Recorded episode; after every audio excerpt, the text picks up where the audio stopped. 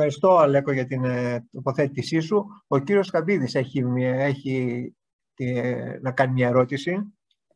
Ε, καλησπέρα σε όλους. Ε, με τη σειρά μου να συγχαρώ τον Αλέκο. Δεν διάβασα ακόμα το βιβλίο σου. Βιάζομαι να κατέβω στην Αθήνα για να το πάρω. Ε, αλλά σε συγχαίρω επίσης για την πολύ καλή παρουσίαση. Κατάφερες μέσα σε λίγο χρόνο να μας δώσεις ε, το ιστορικό περίγραμμα όλης αυτής της περίοδου. Μια ερώτηση, Αλέκο, έχω.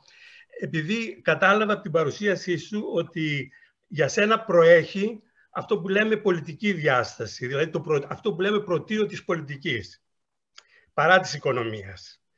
Και το συμμερίζομαι, αν ε, σε κατάλαβα καλά.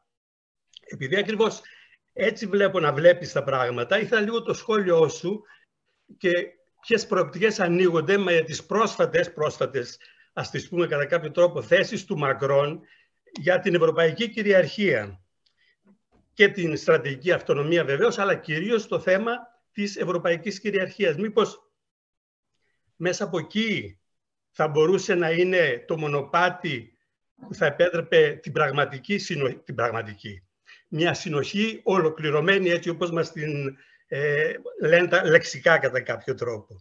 Μήπως δηλαδή ο δρόμος της ε, ευρωπαϊκής ενοποίησης με ε, ιδρυτικές πολιτικές πράξεις και θα φτάσουμε σε μια έννοια κυριαρχίας όπως την έθεσε τουλάχιστον κατά τρόπο σπαργανώδη ο Μακρόν.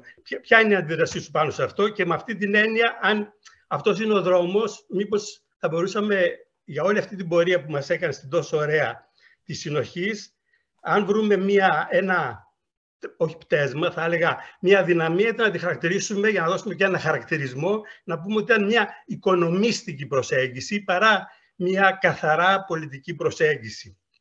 Πολιτική με την κλασική έννοια του όρου.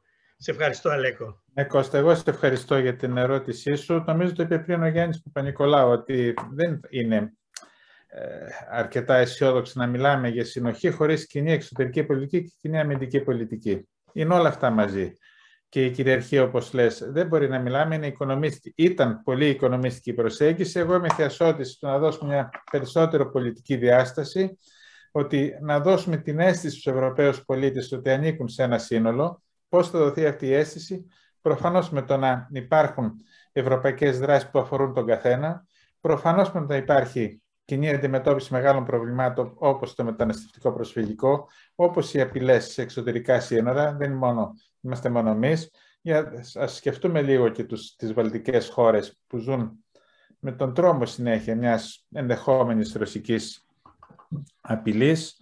Ε, να βλέπουμε τι γίνεται μεταξύ Πολωνίας και Λευκορωσίας. Δηλαδή δεν θα πείσουμε αλλιώς τον Ευρωπαίο αν δεν αναλάβουμε δράσεις ταυτοχρόνως σε όλα αυτά τα μέτωπα. Δεν είναι τη σήμερα, δεν είναι ενδεχομένως και του άμεσου αύριο ενδεχομένως. Αλλά πρέπει οπωσδήποτε να κατατείνουμε προς τα εκεί για να επιτύχουμε αυτό που λέμε. Η συνοχή, τι είναι η συνοχή, είναι η δύναμη να έρθουμε στον ορισμό των λεξικών που κρατά ενωμένα τα μέλη ενός συνόλου και αποτρέπει τη διάσπασή του. Και η ενωτική συμπεριφορά των μελών μιας ομάδας. Ε, όλα αυτά προϋποθέτουν με τι άλλο και κοινή εξωτερική πολιτική, όσο πιο κοινή γίνεται, να είμαστε ρεαλιστές, δεν θα γίνει την μια μέρα στην άλλη, και κοινή εξωτερική πολιτική και κοινή αμυντική πολιτική και ταυτόχρονα μια οικονομική πολιτική που θα έχει όμως και το πολιτικό στοιχείο μέσα της, όπως πολύ σωστά επισήμανες, Κώστα. Μάλιστα.